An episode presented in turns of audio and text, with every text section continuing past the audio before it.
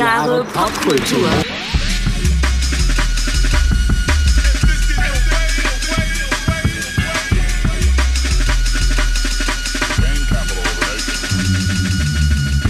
Einen wunderschönen guten Tag und herzlich willkommen zu 1000 Jahre Popkultur Kultur. mit Folge 32. Und wir befinden uns, In einer Metropole der Popkultur. äh, kann man wohl sagen, Ja. Sie besteht aus zwei Buchstaben L. und A. La. Ja. LA, Los Ja. Angeles. Nachdem wir New York City unsicher gemacht haben und anschließend äh, genau über einen großen Teich nach London gedüst sind, reisen wir jetzt nochmal Wieder zurück. zurück. und noch weiter. Noch über. weiter an die West Coast Genau. und widmen uns Los Angeles aus popkultureller Sicht. Jawohl. Ja, und da ist ja auch wieder die Büchse der Pandora geöffnet. Also Könnte man so könnte sagen. man so sagen. Ne? Ja. Tja, LA. Wir, wir haben uns ja mal vorgenommen, immer Städte zu nehmen, wo wir beide schon waren. Macht ja Sinn auch. Ne? Genau, ich habe jetzt noch so ein paar Reisen vor mir, um, damit wir da auch wieder mehr Futter kriegen, weil du warst da definitiv schon in mehr Städten als ich, äh, glaube ich, die popkulturell wichtig sind. Ähm, Mir fällt spontan Paris ein, Also, da war ich noch ja. nicht. Und Rom war ich noch nicht. Und genau, das sind ja schon Kommt mal noch. Kommt noch. Aber weißt du, was mir gerade einfällt? Sag es. Ich wollte doch noch was sagen, was nichts mit unserem Thema heute Ja, zu das tun wolltest hat. du, ja. Denn äh, ich muss ein Rest in Peace aussprechen. Oh, Ja, gestern gestorben Gavin McLeod. oh. Habe ich gar nicht mitgekriegt. Wer war das? Wer war das? Tja. Den Namen macht Klingel, aber. Vielleicht sagt dir der Name Captain Stubing eher was. Ah, ja, klar. Unser aller Lieblings-Captain vom Love Boat. Oh Mann. Vom Love Boat, Krass. ja. Ist Das er gegen Love Boat Eisberg segelt gefahren? nicht mehr. Nein, nee, nee, nee, der ist einfach mit 90 Jahren Oh, okay. irgendwann Ja, an seine körperlichen Grenzen gestoßen, nehme ich an. Ja, also Love Boat Captain, ne? aber auch schon in der Mary Tyler Moore Show äh, dabei gewesen. Also ein großer Held, denke ich, für uns Ja. beide vielleicht, auch für mich Also als großer Love Love Boat Boat Fan. da bist du bestimmt noch größerer Fan als ich. Ich habe das bei meiner Oma immer gesehen. Ja. Ich muss deine Oma mal kennenlernen. Ja, die ist ja so, tot. Mensch. die hat sich schon vor ein paar Jahren verabschiedet. Ja. Aber das, ähm, krass, okay, nee, das habe ich nicht mitbekommen. Ja. Ja, das dazu. Ja. Wollen wir mal erstmal ein paar Fakten bringen zu Bitte. Mhm. dieser wunderbaren Stadt. Wann warst du das letzte Mal da? Das letzte Mal heißt das zum ersten Mal und äh, ne, zum Vorläufig. Bei mir auch, also, ja. Naja, äh, ich äh, glaube 2016. Also Ah, jetzt sind es bald fünf Jahre. Ja, dann ist bei mir ein Jahr länger her. Ich war Mhm. 2015 da. Genau. Also alles noch fresh. Ja, geht. Checken wir gleich. Ja, also ich meine, das sind natürlich so Eindrücke gewesen, die man, also die ich zumindest nicht mehr vergesse. Ja. Weil ich weiß schon, wie ich an dem Flug, aber nein, selbst der Landeanflug, da wusste ich schon, okay, hier ist geil. Das wird ein eigener Film. Ja, definitiv. Und kaum war man aus dem Flieger im Flughafen, da ging der Film auch direkt weiter. Was für ein geiler Flughafen das auch war. Der war so völlig was anderes als alle anderen Echt, war Flughafen. das so, ja? Ich ja, irgendwie schon. Der, war, der wirkte kleiner als er war, fand ich. Also zumindest der Arrival Terminal. Denn die Departure war dann nachher wieder doch was anderes. Aber die, der Arrival-Teil war so sehr fast schon heimelig, also sehr wie, so, wie die City-Passage früher. so ein bisschen. Das muss man kurz erläutern. City-Passage Bielefeld wird jetzt nicht jedem ein Begriff sein. War so in den 80ern so das Ding. Ja, ich sag mal so, Ja. wer in einer Stadt lebt, in Deutschland, äh, der wird sowas kennen. Genau. Ja, das war Das so, sah ja so alles gleich die, aus Die deutsche irgendwie. Antwort auf amerikanische Ja, Shopping Malls, Malls. ja. Genau. genau. Eher niedlich und verwinkelt und so war dieser, so kam mir dieser Flughafen. Ich mochte ja die. Marktpassage immer lieber. Ja, ehrlich? Ja, die brauchte bei mir einen Moment. Ja? Äh, wer, wer nie in meiner Gunst angekommen ist, ist die Arcade. Das war so gut gemeint, aber irgendwie, Ja, das stimmt. Äh, wobei es aber eine Zeit lang ganz gute Läden gab. das stimmt, ja. Ne? Aber auch nur ganz kurze Zeit. Und dann stand es leer, wie so vieles Ja. andere auch. Ja. War gut gemeint irgendwie. Ja, ne? das stimmt. Ja. Allein schon der Name Arcade. Arcade. Ja. Aber Arcade. City Passage klingt schon am geilsten Das ist so ne? sehr urban. Ja. ne? Jetzt sind wir aber auch irgendwie in Bielefeld anstatt in L.A. Aber das wollte ich nur kurz als Vergleich Ja. bringen zu dem Flughafen. Ja, und dann ging es da raus und dann ein Mietauto holen. Und dann war ich, habe ich mich gleich gefühlt wie in GTA, in dem Spiel so. Also ich dachte mir, okay, wo ist der nächste Heist? Wo ist, der nächste, wo ist die nächste Robbery? In welcher Werkstatt muss ich fahren, um meine Karre umzulackieren, um den nächsten äh, äh, Kriminalfall auszuüben? so ein bisschen, das ist ein Spiel, das ja. wirst du nicht kennen. Ja, vom, oder? Vom Namen sagt es mir was, aber Ist es das klingt aufregend. Es macht sehr viel Spaß. Mhm. Und es war halt, ich meine, in dem Spiel, das spielt auch in Los Angeles. Mhm. Letzten Endes heißt es zwar Los Santos, aber es ist eigentlich wie eine Miniaturausgabe ja. von LA. Und äh, die haben da einige Ecken auch sehr, sehr originalgetreu abgebildet. Zum Beispiel, als ich in Venice Beach war, war wirklich eins zu eins wie im Spiel. Und ich hatte das halt gerade eine Woche vorher gespielt ja. und dachte, Alter, wie geil ist das denn bitte? Und naja, das war so, äh, so waren so die ersten Einschläge, die ich so in Los Angeles hatte. Ja. Ich kann mich gar nicht mehr so erinnern, wie ich das äh, wahrgenommen habe. Wo bist du denn dann überhaupt? Also, runtergekommen? Bist, ja, runtergekommen ist klar, wahrscheinlich. Untergekommen. Nicht runtergekommen. Runtergekommen. Also was sagst du? Unter? Selbe, Im selben Flughafen? ja, aber ich mal rede von untergekommen. Ja, das, das wäre meine zweite Frage ja. runtergekommen. Nee, also, ja, aber bist du auch beim, äh, bei dem Hauptflughafen? Ja, ja. Ja, okay. Genau, klar. LAX, ne? Lex? Ja, genau. Ahnung, Lachs, wie das dann genau, genau Lachs. Alter Lachs. ähm, ja, und untergekommen in Venice Beach. Ah. Habe ich das äh, gehört. Oh. Ja. Und äh, privat einem, oder? Nee, nee, in einem äh, Airbnb. Ah. Also in einer Ferienwohnung. Cool. Und war das gut? Das war wirklich eine Ferienwohnung. Ja, war schön, ja. war super schön. Ja, das glaube ich. Ja. Ja, ich, bin ja, ich bin ja bei Tine untergekommen. Also nichts Besonderes irgendwie, aber halt wirklich schön mitten, mitten im Wohnviertel halt, ja. ne? Äh, unweit vom Meer. Ja, geil. Ja, ja, ja privat ist natürlich super. Ja, ich war im Valley halt, ne? Mhm. Das war auch geil, weil das Valley war wirklich, ich weiß noch, wie ich über diesen Hügel fuhr und es sah wirklich aus wie die eine Sequenz bei E.T., wo, wo die da geil. oben am, am Hang stehen ja, ja, und auf ja, die Stadt blicken. Genau so war es halt. Und ähm, das Valley ist natürlich, gibt es ja sehr viele verschiedene Bereiche. Wir waren halt in Reseda mhm. und Reseda ist schon so, da ist so die Mittelschicht, sage ich mal, angesiedelt. Und alleine die Straßenbreite, ja, alleine wenn man da von einer Seite der Straße auf die andere gegangen ist, war man fünf Minuten unterwegs, hatte ich den Eindruck, weil irgendwie überall alles vierspurig mindestens war und es waren halt einfach so völlig andere Dimensionen als hier. Und ich konnte auch sofort verstehen, warum die Amerikaner das 16 zu 9 Filmformat erfunden haben, weil alles andere hätte auch keinen Platz dann. Was hat dir am besten gefallen an LA? Boah, das ist eine also Frage, die wollte ich dir später auch, auch stellen, so. aber das ist äh, tatsächlich eine krasse Frage, weil ich kann die nicht eindeutig beantworten, weil mhm. mir hat so vieles an dieser Stadt gefallen. Mhm. Also das war wahrscheinlich einfach schon die Tatsache, dass LA ja eigentlich so keinen richtigen Stadtkern mhm. in dem Sinne hat, sondern es gibt ja viele Das hat dir gefallen? Kern. Ich fand das irgendwie abgefahren, ja. Mhm. Weil das so, das war einfach so weitläufig mhm. und so unüberschaubar, aber das hatte auch irgendwie was. Mhm. Also es war so einfach so ein, so ein so ein Riesending einfach so. Völlig krass. Also ich kann dir auch jetzt nicht mal sagen, an den Punkten, wo ich war, war das jetzt. Das kann ich auch nicht. Ja. Mhm. Ne? so. Also mir hat natürlich klar die klassischen Stellen, wie zum Beispiel der Hollywood Boulevard oder klar Beverly Hills natürlich auch, das Sunset Boulevard und so die klassischen Stellen mhm. sind natürlich geil damals gewesen zu, äh, zu sein. Ich war unheimlich geflasht von dem botanischen Garten, in dem wir waren. Das war so der krasseste botanische Garten, den ich je besucht mhm. habe. Da war ich den ganzen Tag auch, da hättest du auch locker noch mehrere Tage verbringen können, so riesig wie der war. Und der war so themenmäßig gestaltet, mhm. so und das war der Hammer. Dann war ich natürlich auch im, da wollte ich später noch drauf kommen, äh, im, im, äh, Universal Studios. Ach, das war auch großartig. Geil. Ja, mhm. ja. Mhm. Ich war mit meiner Schwester dort und ich, irgendwie war das gar nicht Thema, aber ich glaube, ich hätte sie auch überreden müssen. Ja, hat sie keinen Bock drauf. Also, weiß ich nicht. Muss ich noch mal mhm. fragen, ob sie darauf Bock gehabt hätte. Jetzt eh zu spät. Aber naja, ihr, noch äh, ihr, ihr wart mit dem Auto dann unterwegs? Ja, ja denn ich äh, war zu Fuß unterwegs. Boah, Und das, das gilt ja als eine Stadt, ähm, überhaupt die USA gelten ja als ein Land, in dem man ohne Auto nicht weit kommt, ne? ja, bis auf stimmt. New York irgendwie. Ja, so, ne? Wobei in San Francisco ging es auch. Ja, stimmt, San Francisco auch, das stimmt. Mhm. Und LA, es ging prima zu Fuß. Also ja, kann ich auch jedem sagen, man muss, man muss kein Auto mieten. Ja. Ähm, Hab dann Segway gemietet. und ein Skateboard. Und dann das wäre auch, ja, das wär auch gegangen. Ja. nee, nee, wir haben öffentlichen Nahverkehr genutzt. Ah, okay. Den gibt es dort ja tatsächlich. Zwar nicht krass äh, ausgebaut wie in beispielsweise New York oder ja. so, äh, aber das war super. Also mit der, mit der Straßenbahn da lang zu fahren. Abgefahren. Und, das war ja, eine der wenigen Dinge, die ich tatsächlich nicht in LA das gemacht habe. Das konnte man ganz gut. Auch mit dem Bus sind wir auch gefahren. Ja. Ähm, das war schon irgendwie, also das konnte man echt gut. Und zu Fuß. Und das hat, ich glaube, wenn, wenn, wenn du mich jetzt fragst, was hat mir am besten gefallen, dann ist das schon auch, wie mit Fußgängern umgegangen wird. Also ja. man ist da so ein bisschen King und Queen sozusagen. Ja, guck, das habe ich so Also es wird echt irgendwie 50 Meter vorher abgebremst, weil ja. das wahrscheinlich so selten ist, dass jemand die zu Fuß die oh, Straße oh, überquert, ja.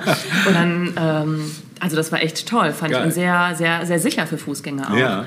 Und aber was ich wirklich am tollsten fand, ähm, das, was ja Amerikanern generell nachgesagt wird, aber was man in New York jetzt nicht unbedingt so, finde ich, hat oder auch in anderen Teilen, finde ich. Mhm. Und da ganz besonders so eine unglaubliche Freundlichkeit. Ja, das stimmt. Also Das auch so, so, auch von so, Anfang an so beliebig. Ne? Du gehst Ja. die Straße lang und jemand wäscht sein Auto und sagt, hi, Ja, ja. schöner Tag heute. Ja. Die Leute sind auch so tiefenentspannt. Total, total. Völlig, Also das das, fand ich, und auch als ich zurückkam, habe ich gedacht, das würde ich mir gerne irgendwie bewahren hier in OWL. Mhm. Ja. Ist schwierig. Ist schwierig. Also gerade in Deutschland ist es generell schwierig, finde ich. ja, aber das OWL. fand ich echt am tollsten, muss ich sagen. Ja, fand ich auch. Und auch die Hilfsbereitschaft. Also Total. du stehst irgendwie Super. zwei Minuten irgendwo und kommt gleich jemand, kann ich helfen. So. Also das ist schon, fand ich, Ja. das war in New York allerdings auch so. Ja. Das, das ähm, war so eine Sache und überhaupt so eine sehr offene, sehr offene Menschen einfach, Mhm. hatte man den Eindruck. Ja. Ja. Ja, ich wollte mal kurz noch so ein paar Rand, Randinfos so geschichtlicher Art ähm, droppen. Und zwar ähm, äh, weiß ich nicht, ob das jeder von euch weiß oder ob du das weißt. Ähm, 14 Familien gründeten am 4. September 1781 die Stadt Los Angeles. Nämlich äh, Colonel Felipe de Neve, Gouverneur der spanischen Provinz Alta California, führte die Gründungszeremonie durch und verlieh der Siedlung den Namen El Pueblo de la Reina de Los Angeles. Das Dorf der Könige der Engel. Äh, als eine Folge des mexikanisch-amerikanischen Krieges kam die Region Alta California mitsamt LA an die Vereinigten Staaten und wurde dem Land angegliedert. Ja, und so ähm, geografisch gesehen ist Los Angeles sowohl flach als auch hügelig, das ist wohl Ja. wahr. Und durch die Stadt fließt der Los Angeles River und das Meer sowie tolle Strände Krass, sind. das habe ich gar nicht so. weit. Ich habe den Fluss nie gesehen. Ah, doch, doch, den habe ich Wo gesehen. fließt er denn lang? Durch die Stadt. Ja, Ja. Mhm. ich kann dir jetzt gar nicht sagen, welcher Stadtteil das war. Aber es muss nicht weit gewesen sein von dort, wo wir waren. Also Reseda. Ja. Nee, das war nicht so weit weg. Genau. Mhm. Du hast ihn gesehen, den Fluss. Ja, ich habe ihn gesehen. Äh, vor allen Dingen, es gibt ja auch diese Teilbereiche, wo dann, wenn es sehr trocken ist, das Wasser einfach nicht da ist und Mhm. du siehst dann dieses künstliche Bett, äh, wo dann auch, keine Ahnung, auch mal Autos durchfahren, weil halt kein Wasser da ist. Das war auch wieder so typisch für Mhm. dieses Spiel auch, weil im Spiel musst du tatsächlich auch ganz an bestimmten Stellen wirklich durch diese trockengelegten Mhm. Teile fahren und so. Also es war schon wirklich geil. Aber es gibt bei Terminator eine Szene, Terminator 2, wo Arnold da mit dem Motorrad durchbrettert und hinter ihm ein LKW durch dieses, das hat mich sofort daran erinnert, das waren so, ja, das waren so diese, diese Stellen, die dann so Klick machen im Kopf, wo du dann denkst, ey, jetzt bin ich hier tatsächlich irgendwie, das ist schon krass. Ja, es herrscht, äh, ähm, also die Sonne scheint natürlich überwiegend, herrscht äh, ein äh, subtropisch-mediterranes Klima, das kann man sagen. Ähm, ja, dann ist natürlich ein weiterer Teil der Stadt sehr berühmt, nämlich Hollywood. Äh, da wollte ich später sowieso noch mal drauf zurückkommen. Ich gehe mal davon aus, du auch. Ne? Hm, Die Stadt der Träume sozusagen, äh, wo auch viele Prominenz lebt. Und ja, was die Filmindustrie betrifft, ist das dann wohl eben auch die bekannteste Stadt der Welt und gehört zum Alltag, dass man berühmten Persönlichkeiten über den Weg läuft oder mal irgendwie unverhofft in Dreharbeiten gerät. Ich weiß nicht, ob dir das passiert ist. Mir ist das passiert zweimal. Äh, berühmte Persönlichkeiten nicht, da habe ich in New York mehr gesehen. Mhm. Ähm, und Dreharbeiten, ja doch, stimmt. Es gab Dreharbeiten. Es war irgendwie so eine Autoszene Ja, bei irgendwie mir auch. auf der Straße. Also immer, das ist immer die gleiche, die da dauerhaft steht, wie so eine Dauerausstellung. Ja, es war bei mir, weiß noch, wir waren auf dem Highway und wollten runter und dann konnten wir da nicht runter, weil da war gerade abgesperrt und da saßen auch Kameras und äh, irgendwelche, ich habe keinen Schauspieler erkannt, aber Ja. da war definitiv was am Gang. Ja, genau. Also das war schon irgendwie auch crazy so, ne? Ja, dann ist das äh, Los Angeles halt durch eine extreme Zersiedlung auch so ein bisschen gekennzeichnet und die ganze Stadt ist so ein bisschen mosaikartig aufgelöst in eine Vielzahl von Stadtbezirken. Und Die Bezirke haben sehr unterschiedliche Funktionen wie Geschäftsviertel oder Wohnviertel und die sind auch deutlich voneinander unterschieden. In einzelnen Bezirken leben dann Bevölkerungsgruppen, die der eben hinsichtlich Herkunft, Bildung, Einkommen und Altersstruktur ebenfalls sich deutlich unterscheiden. Und teilweise sind manche Bezirke auch voneinander isoliert und nicht selten sogar auch durch Mauern oder Zäune abgeschottet, die sogenannten Gated, Gated Communities. Das fand ich auch echt krass. Also das konnte man auch wirklich oft sehen. Und in der gesamten äh, Stadtregion gibt es, wie schon gesagt, kein dominantes Stadtzentrum. Und die Innenstadt Downtown Los Angeles verfügt zwar über eine einzige äh, Ansammlung von Wolkenkratzern ähm, äh, und hat auch eine symbolische Bedeutung, ist aber lediglich, lediglich einer von vielen Stadtbezirken. Und ähm, ja, die Fragmentierung ist einerseits auch so ein bisschen ein Problem, kann aber auch andererseits auch einer der Gründe für den Aufstieg der Stadt sein. Los Angeles ist eine der heterogensten Städte der Welt, geprägt vom Individualismus seiner Einwohner. Und so die unterschiedlichen Milieus und Lebens Lebensstile existieren nebeneinander und durch der städtische Raum nicht mehr als zusammenhängende Einheit zu erkennen ist. Und das spiegelt sich dann auch in dem Fehlen eines Zentrums wieder. Und für die ähm, Siedlungsformen, ja, Postmoderne, sind seit Ende des 20. Jahrhunderts eine Reihe neuer Begriffe entwickelt worden, wie zum Beispiel Exopolis, äh, Postmetropolis und auch der Begriff Zwischenstadt. Mhm. Genau. Ja, das erstmal so, so im Groben. Hm. Ich hätte noch so ein paar skurrilere Infos. Ja, immer her damit. Passen jetzt, ne? Ja. Ähm, Los Angeles hat die größte Thai-Bevölkerung außerhalb Thailands. Mhm. Interessant.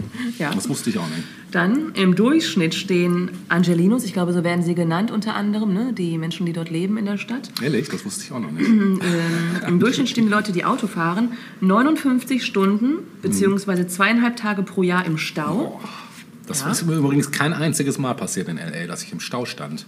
Zu Fuß passiert dir sowas auch ja, nicht?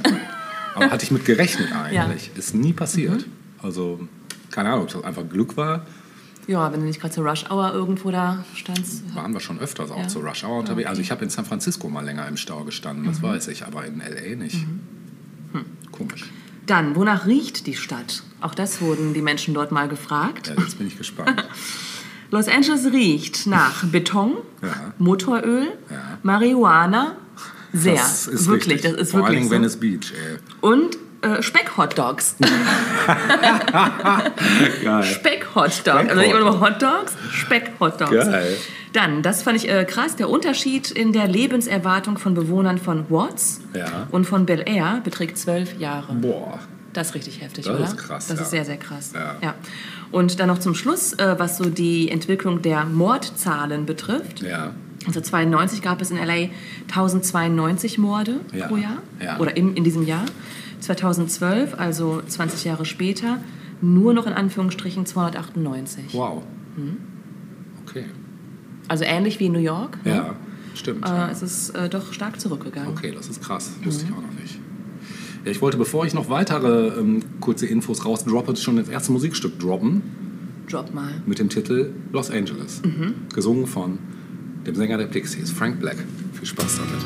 I met a man He was a good man, sailing and shoring, dancing the better can can, making me foreign. Oh yeah.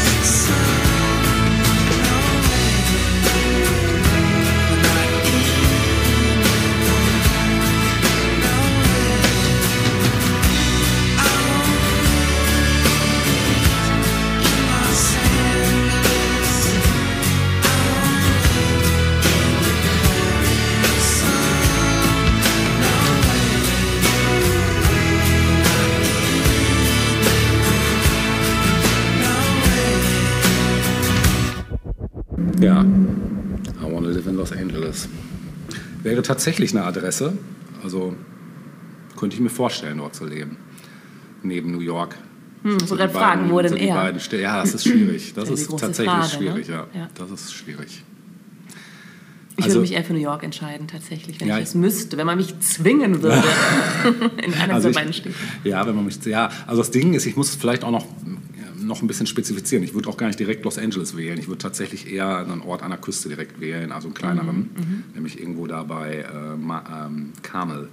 Da würde ich, glaube ich, ganz gerne wohnen. So, da würde ich mich zur Ruhe Mhm. Also setzen. nördlicheres Kalifornien. Ja, so direkt an der Küste am liebsten. Schön mit Blick aufs Meer. Mhm, Ja. Das wäre schon nach meinem. Gusto. Mhm. ja, aber äh, ich wollte noch kurz was Kulturelles äh, loswerden. So ein paar Orte, die, vielleicht warst du ja auch an dem einen oder anderen. Mm, Zum Beispiel die Los Angeles Public Library. Ähm, ein eher verstecktes Juwel ist das. ich überlege gerade, da? Die eine interessante Architektur, die bietet nämlich zum Beispiel mit alten bemalten Holzdecken und einer kirchenartigen Turmhalle schon so, allein das ist so ein Hingucker. Eintritt wird da dann nicht erhoben, die Räume sind während normaler Öffnungszeiten immer zugänglich. Führungen gibt es auch, wenn man möchte. Dann gibt es die berühmte Walt Disney Concert Hall. Äh, da, war ich allein, aus. Da war ich nicht. Bitte? Von außen hast du die nicht gesehen? Nee. Toll. Ja. Ja. Ich weiß jetzt auch gerade gar nicht mehr, wo die genau. Versteht das hier? Warte mal. In Downtown. Ach, in Downtown. Okay. Ich werde auf die Ecke äh, später auch nochmal Ah, alles klar. eingehen. Mhm. Ja, das ist definitiv ähm, sch- architektonisches Highlight, wie du schon sagst. Ähm, ist natürlich auch wieder von Herrn Gehry gebaut. Mhm, sieht man auch, ne? genau, ja. ja. Ja, der kann, der kann natürlich auch äh, tolle Gebäude bauen. Sieht man ja in Herford schon in der Marta, dass äh, selbst eine Stadt wie Herford aufgewertet wird durch Mhm. Ja. so einen äh, Bau von ihm. Dann, wie ich schon erwähnte, die Universal Studios natürlich. Mhm. Ähm, auch wenn da so der Trubel aller Disneyland nicht so jedermanns Sache ist, ähm, an den Universal Studios kommt man eigentlich kaum vorbei. Allein schon wegen dieser Studio-Tour, die ja früher das Haupt, der Hauptbestandteil war, bis es dann irgendwann ausgeartet ist in, in Theme Park. Der Eintritt ist ziemlich happig ähm, mit ähm, einen Tag äh, bevorzugter Einlass mit allen Attraktionen. Da bist du mit 149 Dollar dabei.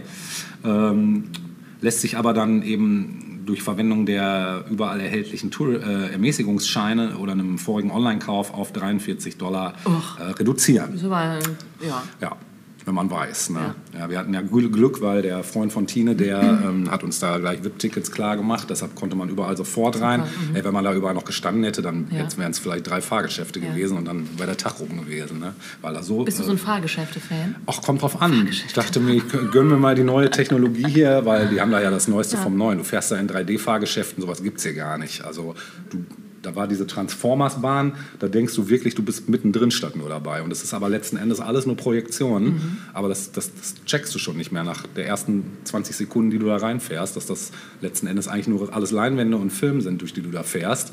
Ne, also dir wird suggeriert, dass dich dann so ein Transformer greift und der wirft dich dann einmal quer. Aber du sitzt halt in deinem Wagen und es passiert Ja. eigentlich gar nichts. Ne? Und das ist schon crazy. Auch die Simpsons Ride war eine der geilsten Achterbahnen, in der ich je gesessen habe. Das war genau dasselbe Prinzip. Du sitzt eigentlich wie in einem riesen, wie an einer riesen Leinwand, aber du nimmst das nicht als Leinwand wahr, weil es halt auch 3D ist. Ne? Und ähm, du bist da einfach mittendrin statt nur dabei.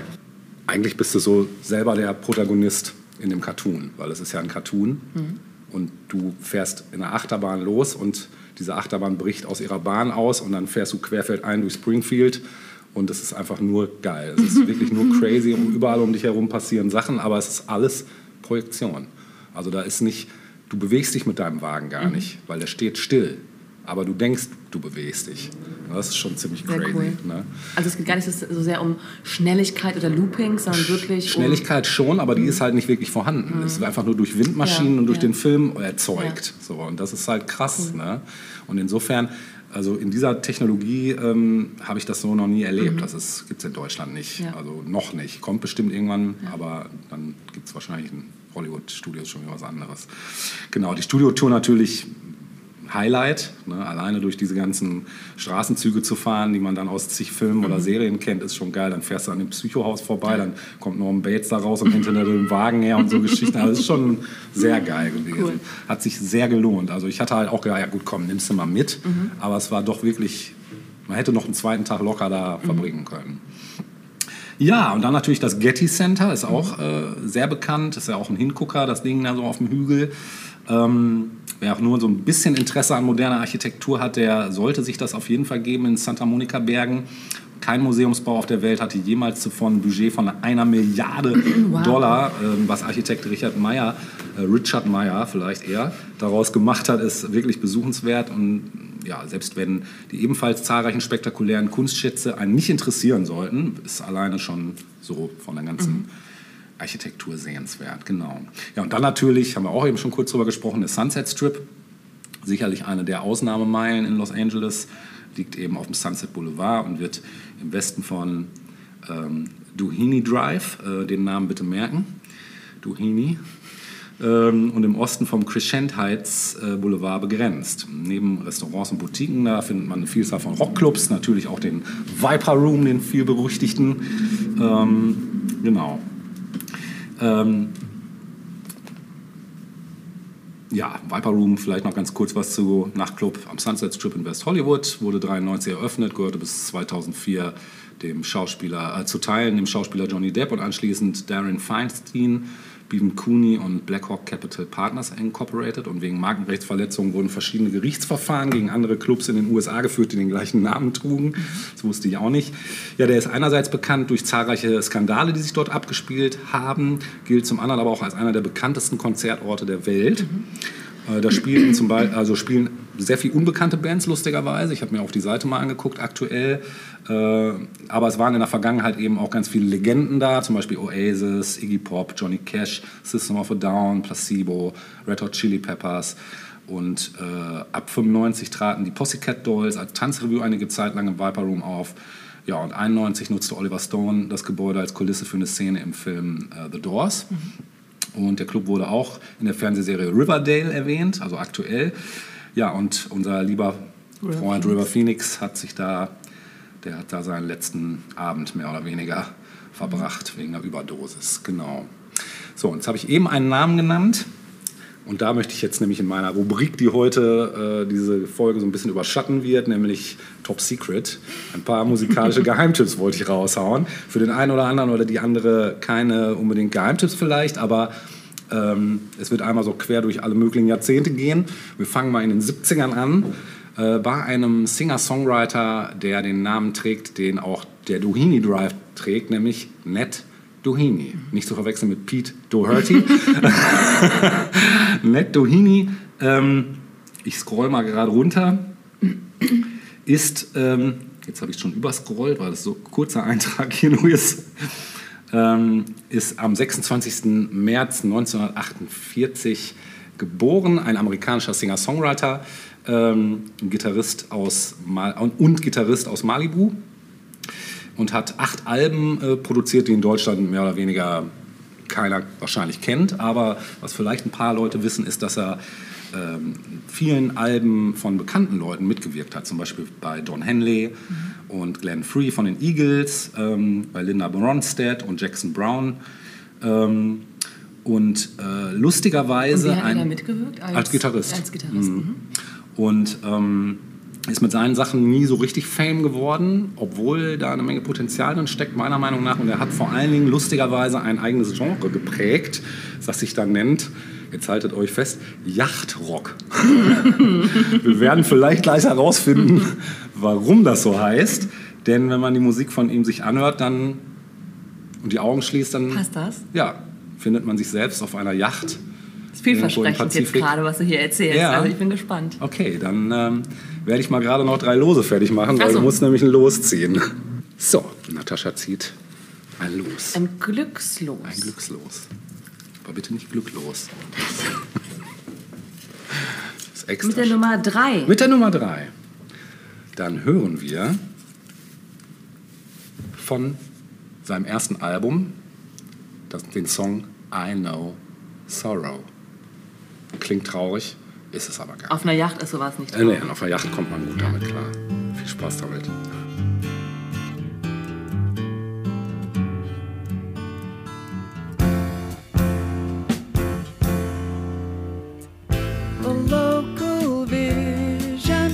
appeared at my door, shining like an open road. I know that place, that road, Still, a man. Must cling to something until he really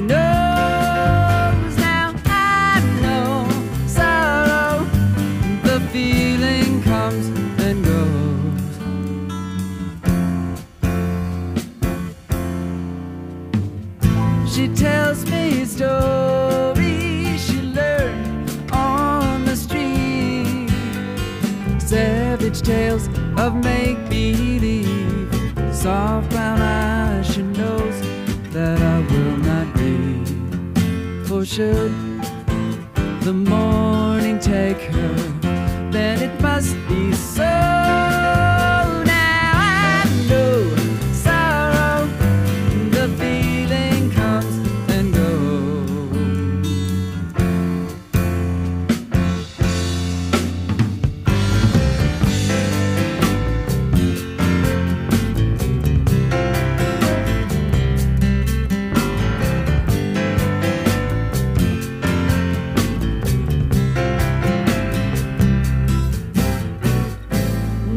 Kiss like lovers, like leaves in the wind. Whoa, now and then we don't pretend, though she is but a child and I'm just a friend. We drift on separate oceans,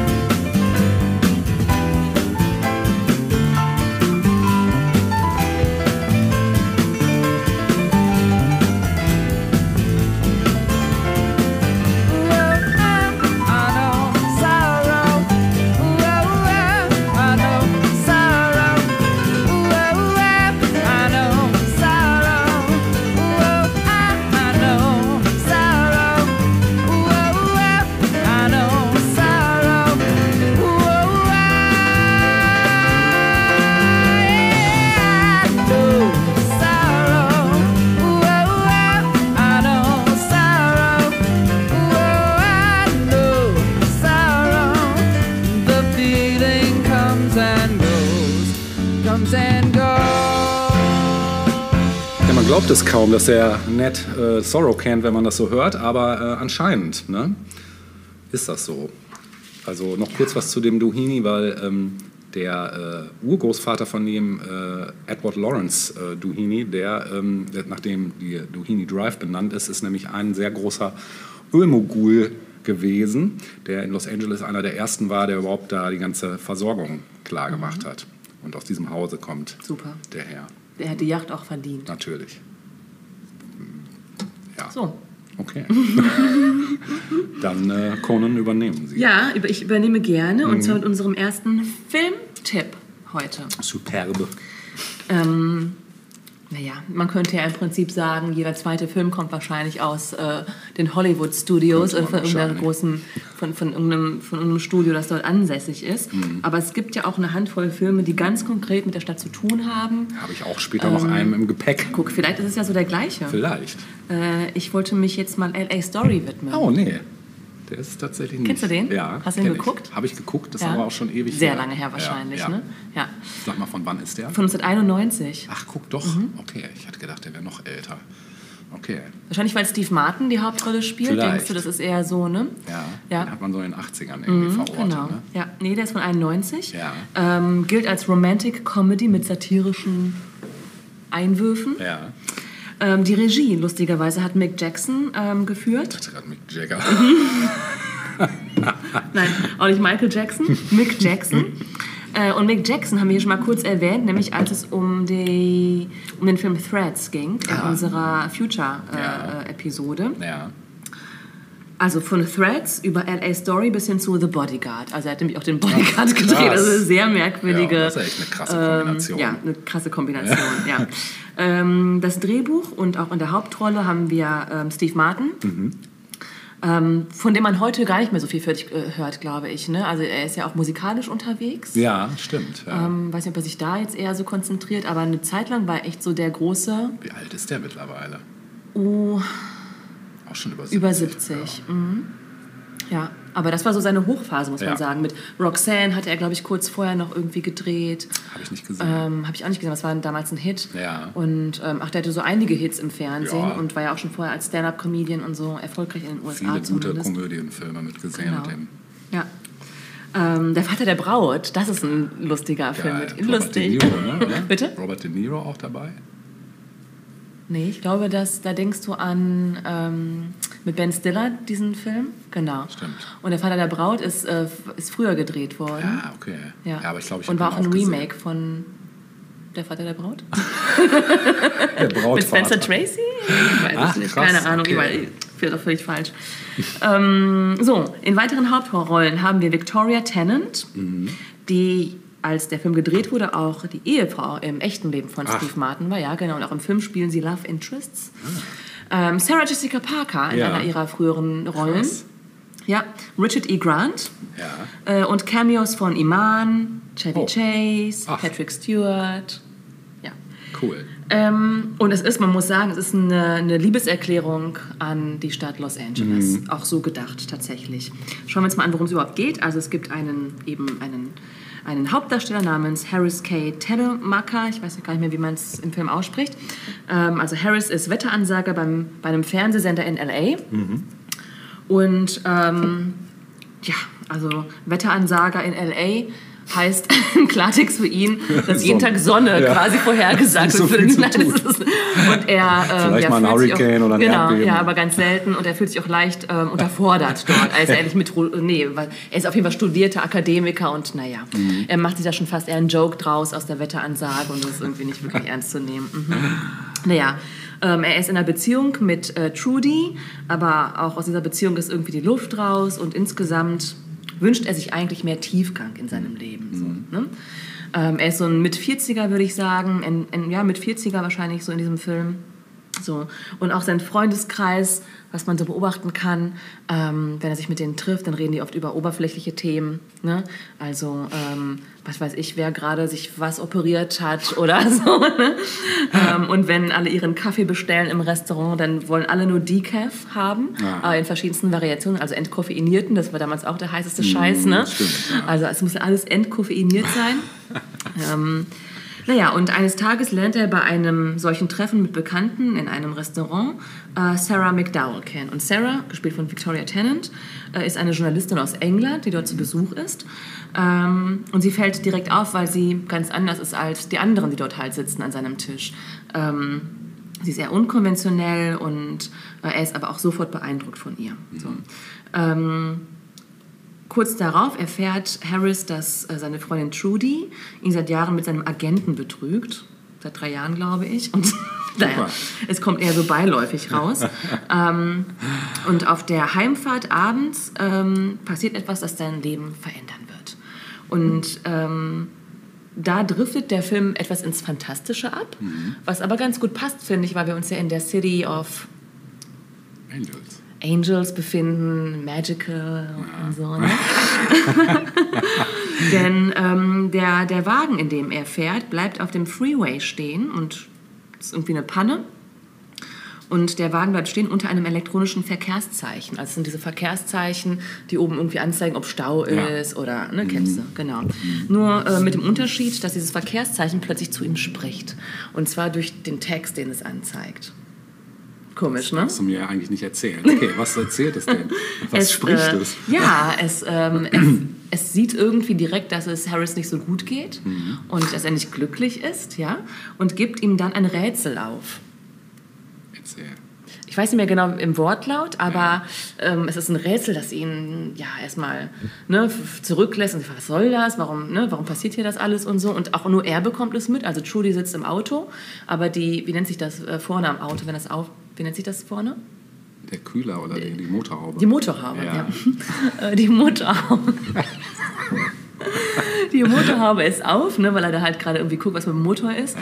Und somit sieht sie eben nicht, was äh, dahinter passiert. Also seine, sein Dialog mit dem Verkehrszeichen sozusagen. naja, gut, er nimmt das halt so mit ne, und findet es ein bisschen merkwürdig. Und ähm, gut, das Leben geht erstmal weiter. Ähm, äh, in den nächsten Tagen verbringt er Zeit mit Sarah, also mit der Britin, denn die möchte gerne ein Interview mit ihm äh, führen. Und er zeigt ihr dann LA und dann sieht man eben halt ne, verschiedenste äh, Stellen in Los Angeles und ähm, es wird dann auch ja, ein bisschen äh, satirisch, wenn äh, sie eben sagt, warum gehen wir denn nicht? Ne? Also im Sinne von für diesen Ausflug und er, gehen? gehen in LA. Oder wenn sie dann irgendwie an bestimmten Gebäuden vorbeifahren, sagt er, einige dieser Gebäude sind über 20 Jahre alt. Wow. Ja. Ähm, aber natürlich sagt auch das eben sehr ironisch und so. Ne? So, ähm, Sarah kommt aber nicht ohne Gepäck, denn sie hat noch ihren Ex-Mann Roland, gespielt von Richard E. Grant, mit dabei in L.A. Und dem hat sie versprochen, es nochmal miteinander zu versuchen. Also sie ist jetzt nicht ganz frei für Harris und ist da immer noch irgendwie verpflichtet ihrem Ex gegenüber. So, gleichzeitig ähm, lernt Harris eines Tages in einem Klamottenladen Sandy kennen. Sandy, geschrieben großes S, kleines A, kleines N, großes D, kleines E, großes E mit einem Sternchen. er freut sich sehr zuerst. Schreibweise. ja, ja, ja. Er freut sich zuerst, dass sie einfach nur Sandy heißt, bis ihm dann erklärt, wie man ihren Namen schreibt. Gespielt von Sarah Jessica Parker. Ja. Ähm, Sandy lebt in Venice Beach und sie ist eigentlich zu jung und auch zu quirlig für ihn. Also sie ist irgendwie, weiß ich nicht, Mitte 20 maximal oder so. Ähm, steht aber voll auf ihn und er findet sie irgendwie auch ganz cool. Aber naja, nun gut, sie verbringen irgendwie auch relativ, relativ viel Zeit miteinander. Aber eigentlich will er nur Sarah, wobei Sarah aber noch mit Roland beschäftigt ist. So, also alles ein bisschen, naja, ne? so. Bizarre Love Triangle. Genau, aber ähm, dieses Love Triangle wird überhaupt nicht als kompliziert dargestellt. Also der Film ist ähm, total leicht erzählt. Also ganz leicht und ähm, so fluffig irgendwie, wie sich das eben auch für Los Angeles gehört irgendwie. Ne?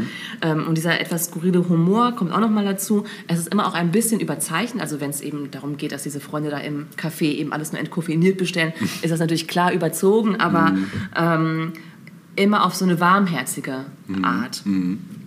Ähm, naja, ich will gar nicht erzählen, wie es unbedingt weitergeht. Man kann sich schon denken, irgendwie kommt es dann doch zum Happy End. Ne? Wahrscheinlich, ne? Wahrscheinlich, genau. Hoffentlich. Ähm, hoffentlich, ja. Ähm, der Film war auch ein Erfolg mit äh, 28 Millionen Dollar Einspielergebnis. Ähm. Doch relativ gut gelaufen. Ja. Und ähm, ich erinnere mich, dass er damals auch ähm, beworben wurde. Mhm. Aber ich glaube, das war nicht so. Ich glaube, da war ich zu jung für. Also da war ich irgendwie Teenager und irgendwie Mhm. Hat dadurch, dass nicht so gekriegt. hat mich, glaube ich, nicht so gekriegt. Also es ist halt auch kein Hau drauf Humor, Mhm. ne? Ähm, es ist halt so ein leiser, ironischer Humor, der sich da so durchzieht, aber wirklich ähm, sehr empfehlenswert. Cool. Ähm, 2008 wurde der Film von Autoren und Redakteuren der LA Times auf Platz 20 der besten LA-Filme der letzten 25 Jahre gewählt. Ja? Also da gab es gewisse Kriterien. Ähm, es, es, es sollte vor allem auch ähm, Filme gewürdigt werden, die äh, LA einfach auch zum Thema haben. Also es reichte nicht aus, dass dort gedreht wurde. Ja, ähm, irgendwo las ich dann in der Rezension, Steve Martin gibt die West Coast Antwort auf den Stadtneurotiker. Und das passt auch ganz gut, Geil. finde ich. Ähm, ich habe hier noch ein paar Infos zum Hintergrund, ähm, also wo gefilmt wurde und wie gefilmt wurde, weil äh, man kann sich denken, dass wenn man äh, in solchen Metropolen dreht, oder viele können gar nicht unbedingt direkt vor Ort drehen, weil es einfach viel zu teuer ist. Ne? Beziehungsweise auch für so eine Stadt gewisse äh, Ecken abzu, ähm, Riegel. Riegeln ist auch nicht so einfach. Nee. Ne? Also brauchst natürlich auch Genehmigungen dafür und Klar. so. Naja, aber ähm, zuallererst war es so, dass der Regisseur Mick Jackson, den Steve Martin eigentlich auch ausgewählt hatte für diesen Film, überhaupt kein LA-Fan ist. Mhm. Ne? Oder war vielmehr. Er sagte damals, ich hasste LA. Ich fand es vulgär, angeberisch und billig und oberflächlich. naja, aber Steve Martin wollte gerne einen Blick von außen haben, der Mhm. diesen Film umsetzt. Und ähm, Nachdem Jackson dann das Drehbuch gelesen hat, hat er gesagt, ich merkte schnell, dass es ein Liebesbrief an LA ist. Ich liebte alles an dem Drehbuch. Es war verrückt, es war satirisch, es war magisch und es war romantisch. Cool. Ja, und Steve Martin zeigte dann äh, Jackson die Stadt, so wie er sie eben kennt. Äh, das hatte dann zur Folge, dass Mick Jackson, der Regisseur, dann mit seiner Familie nach LA gezogen ist und seit heute dort lebt. Krass. Also auch er konnte sich dieser Stadt nicht ähm, entziehen. Gedreht wurde insgesamt 57 Tage lang an insgesamt fast 60 Drehorten in der Stadt. Und das Boah. ist schon eine Menge. Ne? Das Also, das ist schon auch, also man lernt die Stadt auch ein bisschen kennen durch ja, diesen das Film. ist aber echt so, ja. Ja. Ähm, genau, wie ich vorhin schon gesagt habe, es war nicht immer so einfach, Drehortgenehmigungen zu bekommen. Äh, beispielsweise für die Freeway-Szene mit diesem elektronischen Verkehrszeichen. Ähm, da durften sie zum Beispiel nicht äh, auf einem Freeway drehen und mussten dann ähm, ausweichen. Also es gab andere Filme, zum Beispiel Falling Down, erinnerst du dich? Ja, klar, Ähm, mit, ja. ähm, Kino gesehen. Mit Michael, Michael Douglas, Douglas, ne? ja. genau.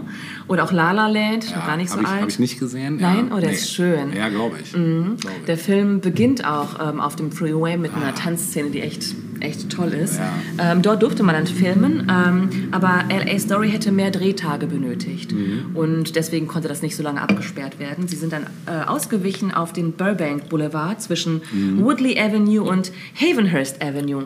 Für euch da draußen, die ihr das gerne mal vielleicht ähm, checken wollt, wenn ihr mal in LA seid, wo diese Freeway-Szene gedreht wurde. Mhm. Ähm, der Regisseur Jackson wollte auch gerne möglichst viele Beispiele unterschiedlicher Architektur im Film haben. Mhm. Also das sieht man auch daran, wo die, wo die jeweiligen Personen im Film wohnen. Mhm. Äh, einiges ist so ein bisschen Hispanic ähm, beeinflusst, dann hast du da wieder moderne Bauten Ja. und so, also relativ unterschiedlich. Dann gibt es eine ganz bestimmte und bekannte Szene auch, äh, die du vielleicht auch aus dem Trailer kennst, ähm, nämlich äh, gedreht im Los Angeles County Museum of Art, im LACMA. Mhm. Da ähm, fährt nämlich Steve Martin in seiner Rolle auf Rollschuhen zwischen den Kunstwerken hindurch. Ja, das Hast du vielleicht vor Augen, ne? Klingelt gerade, ja. Ja, das ist eine bekannte Szene. Ja. Ähm, das war zum Glück kein Problem, weil Steve Martin selbst seit Jahren im Kuratorium des Kunstmuseums Aha, ist. ja. Und äh, somit war das natürlich Vitamin B. Vitamin A sogar. ah, genau. Ja. ähm, ja, es wurde ähm, an weiteren bekannten Drehorten gedreht, beispielsweise im Hard Rock Café. Ja. Äh, wenn du dich erinnerst, Hard Rock Café war gerade in den 90ern Die Adresse, wo man immer hin muss. Genau, Ja. ne? zumindest um ein T-Shirt zu besorgen. Ja. Ja. Ähm, das war Drumsticks überhaupt. haben Bitte was? Drumsticks haben die da auch. Drumsticks Mhm. heißt, Hardrock Café, also. wo das dann so draufsteht. ja, Aha, Hast du genau. dir das mal besorgt? Ja, habe ich mir mal gegönnt. Ja. Sind nicht besonders, aber sehen cool aus. Ja. ich hätte ein Hard Rock Café T-Shirt. Ja, klar. mal, Aber ich Ja. habe es nicht mehr. Okay. Hätte ich mal aufbewahren sollen. Es gibt ja so ein paar geile Fake-Hardrock-Café, die so Hardrock-Café Bagdad und so. Warum nicht? Eines Tages vielleicht. ja. Ja, es waren auch die ersten Dreharbeiten im Hard Rock Café LA überhaupt. Ähm, dann Sandys Wohnung. Ja. Ähm, ist ein tolles Haus in Venice Beach. Da ist heute das ähm, Same Sun Hostel untergebracht und hat eine ganz bekannte Wandbemalung an der Hausseite. Ähm, die trägt den Titel Venice Reconst Reconstituted und ist 1989 entstanden an, an dieser Hausfassade seitlich. Ja. Ähm, können wir auch alles schön verlinken. Ja, super. Naja, und es ist vor allem aber insgesamt eben eine Liebeserklärung an die Stadt Mhm. äh, durch Steve Martin, der seit seinem sechsten Lebensjahr in LA lebt. Ähm, er selbst sagte, es ist ein liebevoller Blick auf LA. Und ähm, einen etwas ambivalenten Blick auf die Stadt hat die Band The Decemberists Oh, ja. äh, auf LA. Ähm, die haben einen Song äh, rausgebracht, der ich, wie ich finde, vom Vibe ganz gut zu diesem Film passt. Ja. Nämlich Los Angeles, I'm Yours. Oh, nice. Den haben wir jetzt.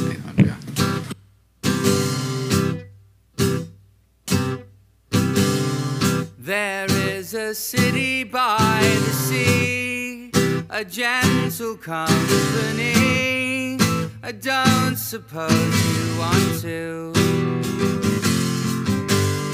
And as it tells its sorry tale in harrowing detail, its hollowness will haunt you. Its streets and boulevards, orphans and oligarchs and heroes. A plaintive melody, truncated symphony, an ocean's garbled vomit on the shore. Los Angeles,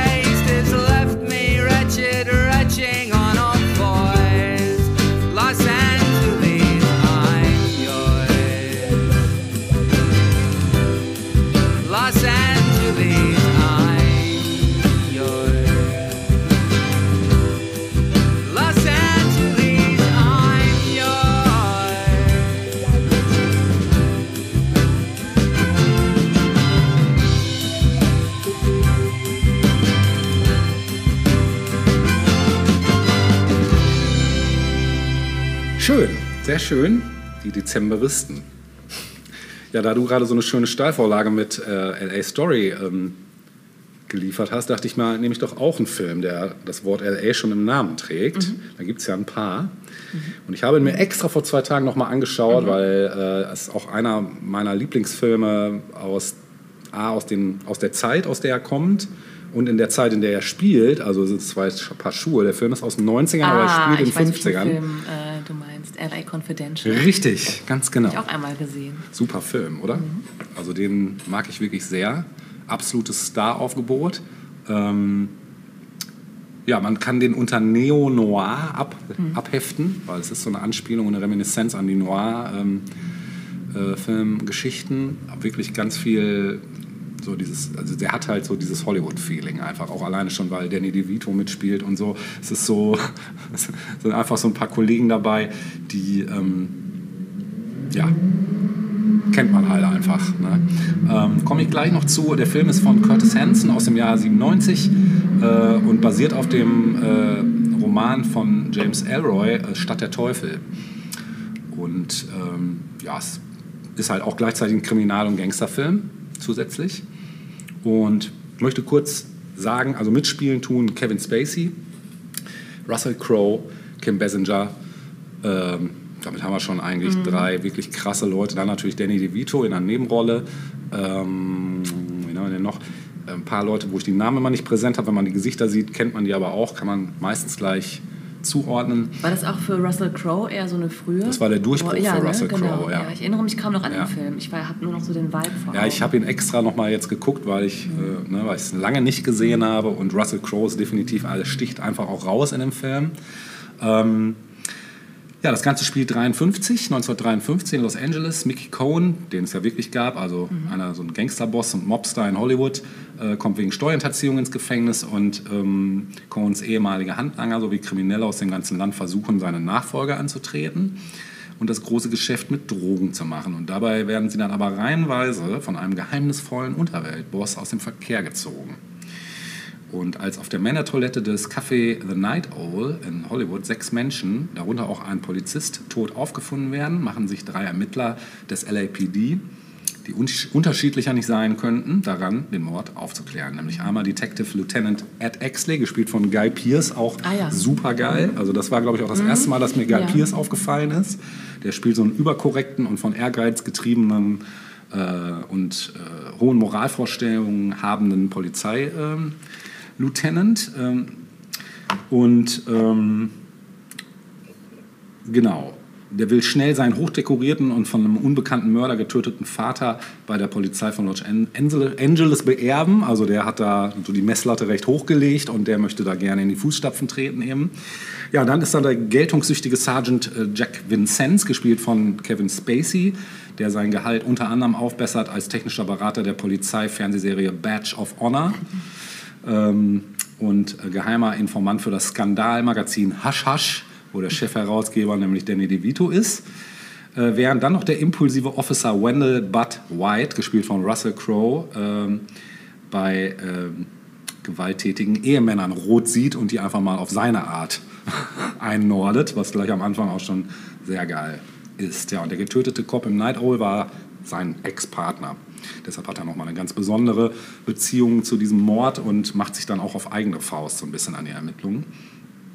Ja, und die Ermittlungen, die in dem Fall, der als Night Owl Massaker im ganzen Jahr äh, Land bekannt wird, verlaufen dann auch erfolgreich zunächst. Drei mexikanische jugendliche Junkies werden als äh, Tatverdächtige ermittelt und durch Indizien schwer belastet. Und nach einem erfolgreichen Flug, Fluchtversuch aus dem Polizeirevier werden sie von Ed Exley gestellt und erschossen.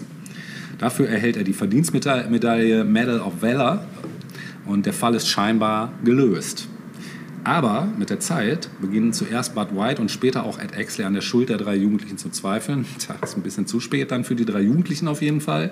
Aber die ermitteln dann zunächst ohne Wissen des anderen an dem Fall erneut. Und nachdem Ed Exley dann mitbekommen hat, dass Bud White, genau wie er selbst, weitere Ermittlungen durchführt, überredet, überredet er Jack Vincenz, ihn zu unterstützen. Ja, und bei den Nachforschungen dringen dann Exley und Vincenz immer tiefer in den Hexenkessel von Los Angeles ein, so einem Sumpf aus Mord und Totschlag, Drogen und Korruption, indem sie die Bekanntschaft mit dem undurchsichtigen Geschäftsmann Pierce Patchett machen, der einen Callgirl-Ring mit Doppelgängerin namhafter Hollywood-Schauspielerinnen betreibt, darunter auch äh, das Veronica Lake-Double Lynn Bracken, gespielt von Kim Basinger. Ja, und der gar nicht so primitive White ist ihnen aber immer einen Schritt voraus. Und die finden, wie er zuvor, die versteckte Leiche eines ehemaligen Polizisten. Und schnell wird ihnen klar, dass eben nicht nur Patchett dahinter steckt, sondern auch Leute aus den eigenen Reihen. Mehr möchte ich zur Handlung auch gar nicht sagen, weil ab da nimmt das Ganze nämlich extrem Fahrt auf. Ähm, genau. Ja, der Film erhielt überwiegend äh, positive Kritiken und äh, zählte 110 positive und eine negative Rezension bei Rotten Tomatoes. Das ist wirklich eine gute Ausbeute. Äh, 110 positive und eine negative. Genau. Das ist schon eine ganz Ja. gute Ausbeute. Ja, und das Lexikon des internationalen Films, Zitat, eine kongeniale Verfilmung des Kriminalromans von James Ellroy, angesiedelt in Los Angeles der frühen 50er, der letzten Blütephase des alten Hollywood, aber auch einem Hexenkessel aus Korruption, Drogenhandel, Medienklüngel und Prostitution. Der inszenatorisch wie thematisch eindrucksvolle Film stürzt sich kopfüber in ein Chaos aus Gewalt und menschlicher Verworfenheit sowie seine kolportagehaftige Färbung adäquat dem erzählerischen und thematischen Entwurf entspricht. Dann gibt es noch ähm, vom Blickpunkt Film noch ein Zitat. Fernab von Mainstream-Konventionen mit wachsamem Auge auf Ton, Stil, Charakterisierung und Ausstattung des Kinos der 50er Jahre entwirft Curtis Hanson ein komplexes Bild von dem durch Korruption und Mord gebeutelten Nachkriegs-LA. Aus den verstrickten Handlungsfäden des James Ellroy LA-Romans bastelt der Regisseur, Regisseur ein aufregend spannendes Neo-Noir-Puzzle. Genau. Dann noch TV Today hat noch geschrieben, Kevin Spacey, Russell Crowe und Kim Basinger sind ideal besetzt und spielen atemberaubend. Fazit, einen so teuflischen Sog hatte der Westküsten-Moloch seit Chinatown nicht mehr.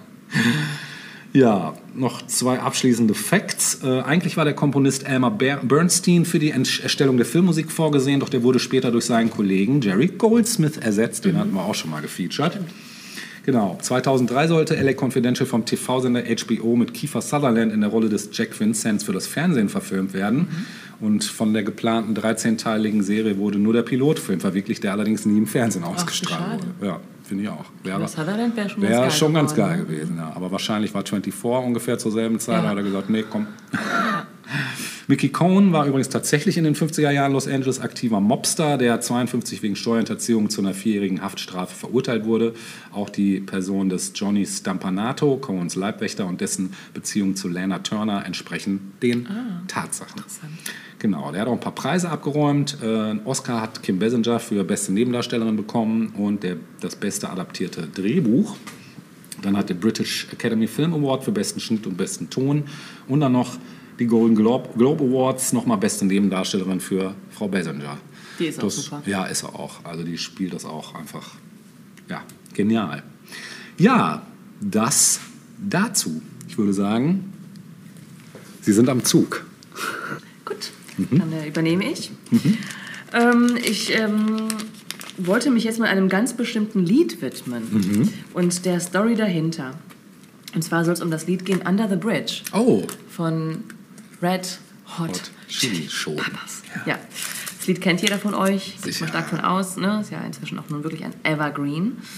Ähm, das Lied ist der elfte Song vom Album Blood Sugar Sex Magic Oh yes. und vermutlich auch der bekannteste Song überhaupt der Band. Das glaube ich auch, klar ja. Sagen, ne? Ja, genau. ich auch. Ähm, das Lied ist 1991 entstanden, als Anthony Kiedis, Sänger der Band, 29 Jahre alt war. Echt 29, Mhm. süß. Ja. Allerdings, 29 klingt jung. Äh, die Band hat aber bereits vier Platten Stimmt. inzwischen auch schon veröffentlicht. Wovon das vierte Album, also das zuletzt zurückliegende Mother's Milk, das bisher erfolgreichste Ja, war zu dem ist auch der Zeitpunkt. Hammer, ja. Ja.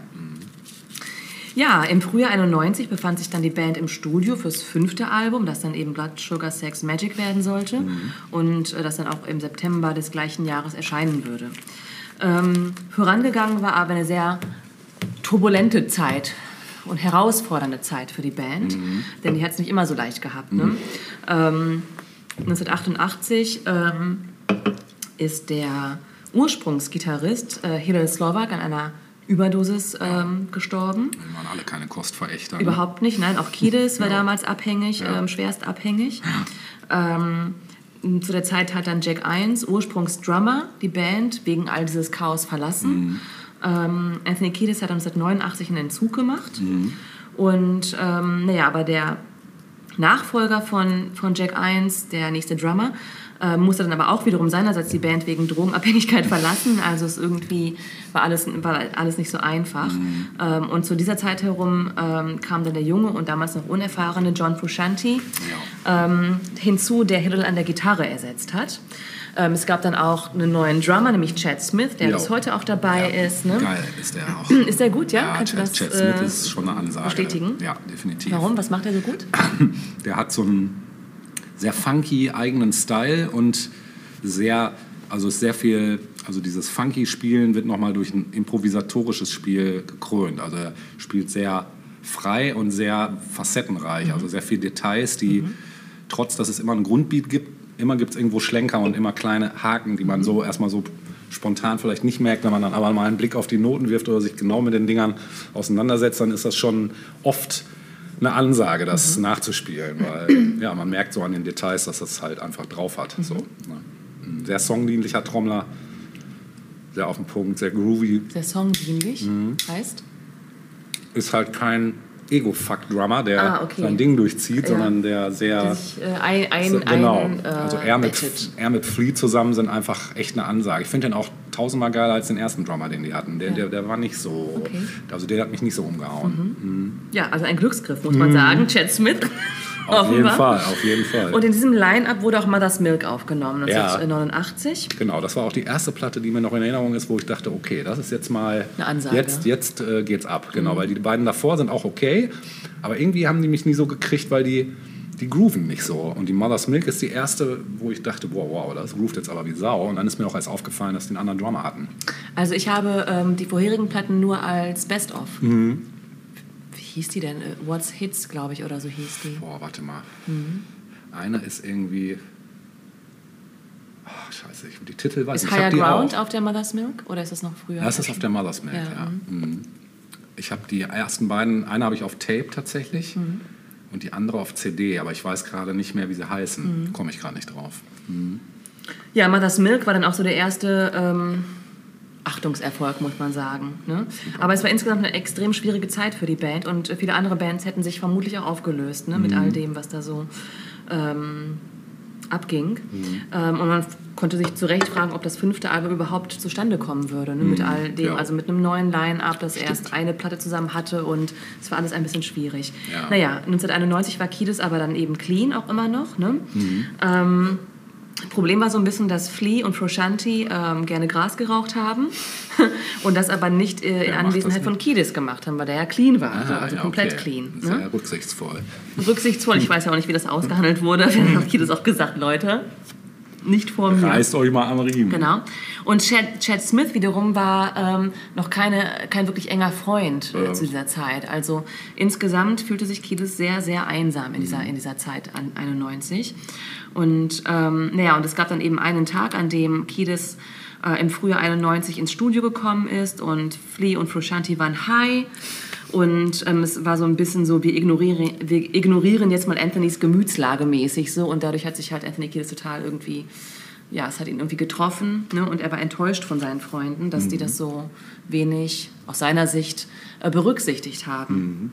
Und äh, auf dem Heimweg hat dann Kiedis eine Zeit zurückgedacht, als er sich ähnlich einsam gefühlt hat.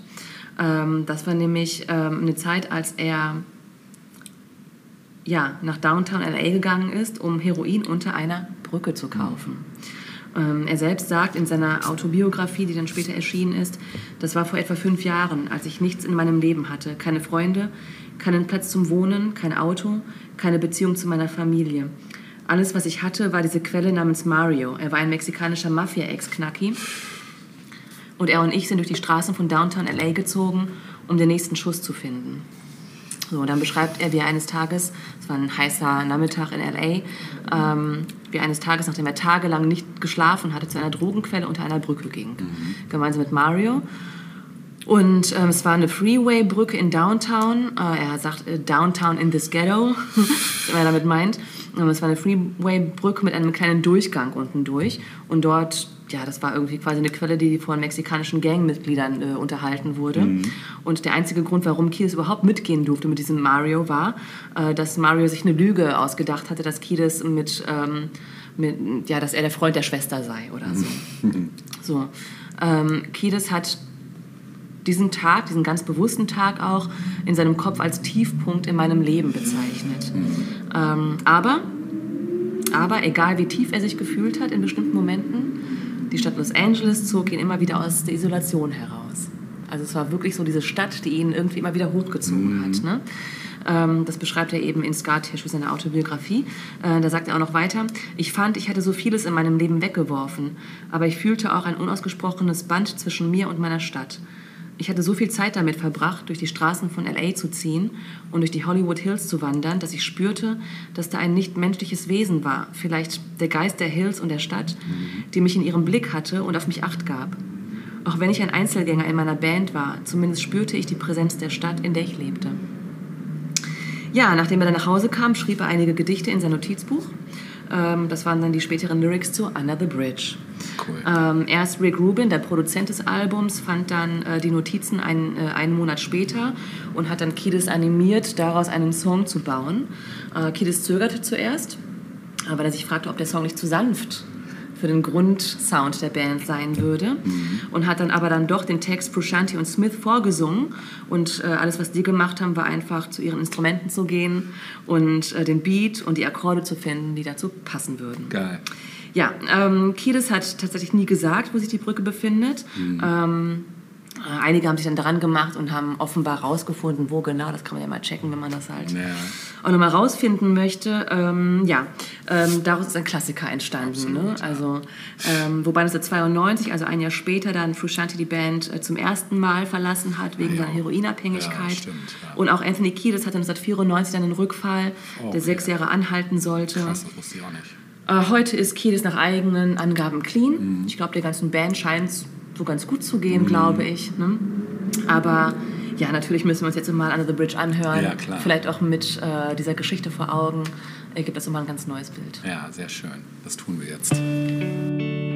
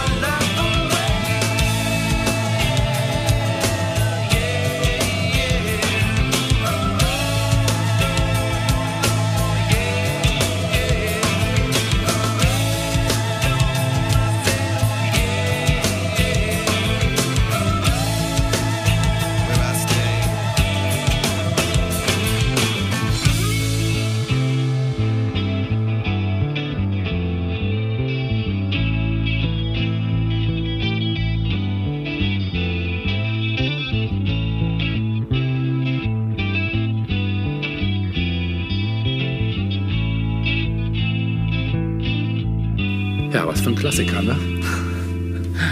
Klassiker der Neuzeit, könnte man sagen. Ja, da ich ja schon angedroht hatte, äh, dass ich Ach, paar weißt du was? Das Ding ist jetzt 30 Jahre alt. Oh, verdammt, ich muss los. Frühjahr, Frühjahr 91. Alter Schwede. Ja. Krass. Ja. Ja, so schnell kann es gehen. So schnell kann es gehen. Ja, wie ich ja schon angedroht hatte, ich habe ein paar Geheimtipps und so auch jetzt zum Ende des ersten Teiles muss ich noch einen Geheimtipp raushauen, damit ich die alle unterbekomme in den beiden Teilen. Wenn wir nicht ein Addendum noch haben, was noch nicht klar ist, das wird sich... Sieht einigermaßen so aus. Könnte ne? passieren, Könnte ja. passieren. Könnte passieren, ja. Sagen wir beim nächsten Mal. Genau.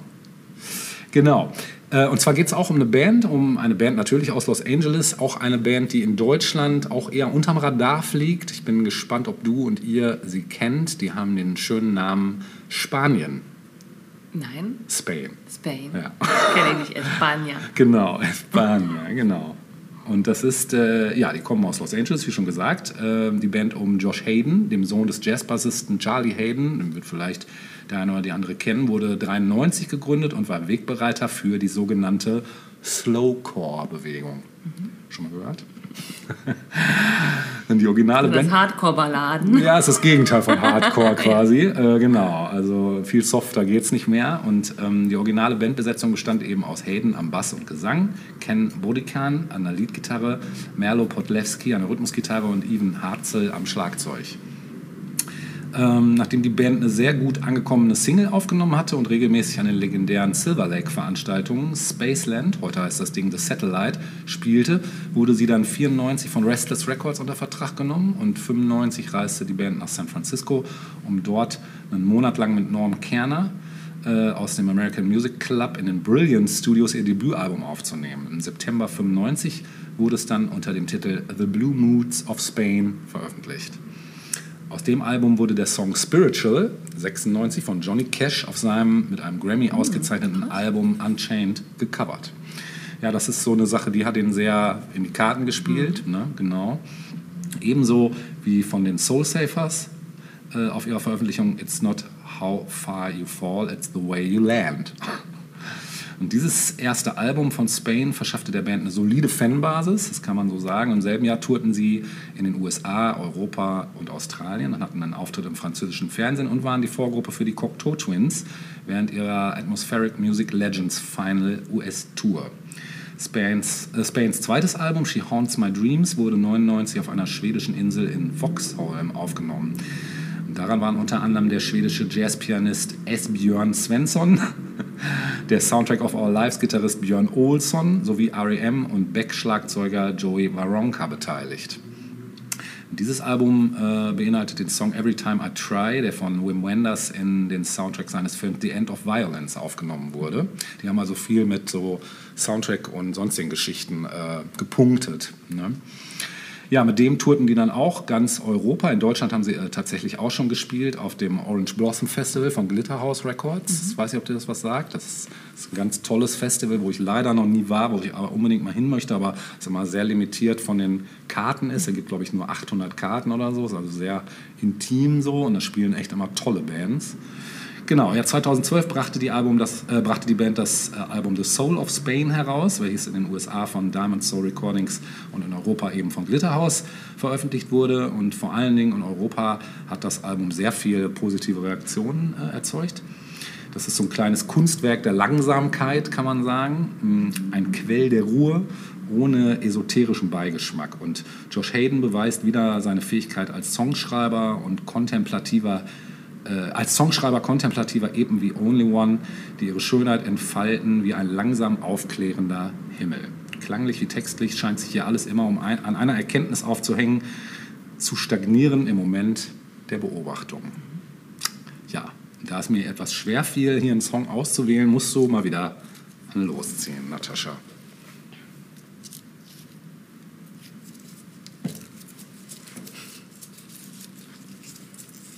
Die Lottozahlen von Samstag, 29. 30. Mai. Heute ist der 30. Ja. 30. Gestern war Samstag. Richtig, heute ist Sonntag. Morgen Montag. Nummer zwei. Nummer zwei, sehr schön. Dann muss ich gerade erstmal gucken, welcher Song das ist. Ja, das ist lustig. Da hast du wohl den einzigen etwas rockigeren Song von der Platte gezogen. du hast nämlich gezogen Because You Love mhm. vom Album The Soul of Spain und mit dem verabschieden wir uns auch heute schon von aus euch. Dem sonnigen aus, diesem, LA. aus dem sonnigen LA, aus Westfalen-Lippes. genau. Ja. Ähm, wo es wieder gehießen hat, 1000 Jahre. Popkultur. Bis nächste Woche. Tschüss. Tschüss.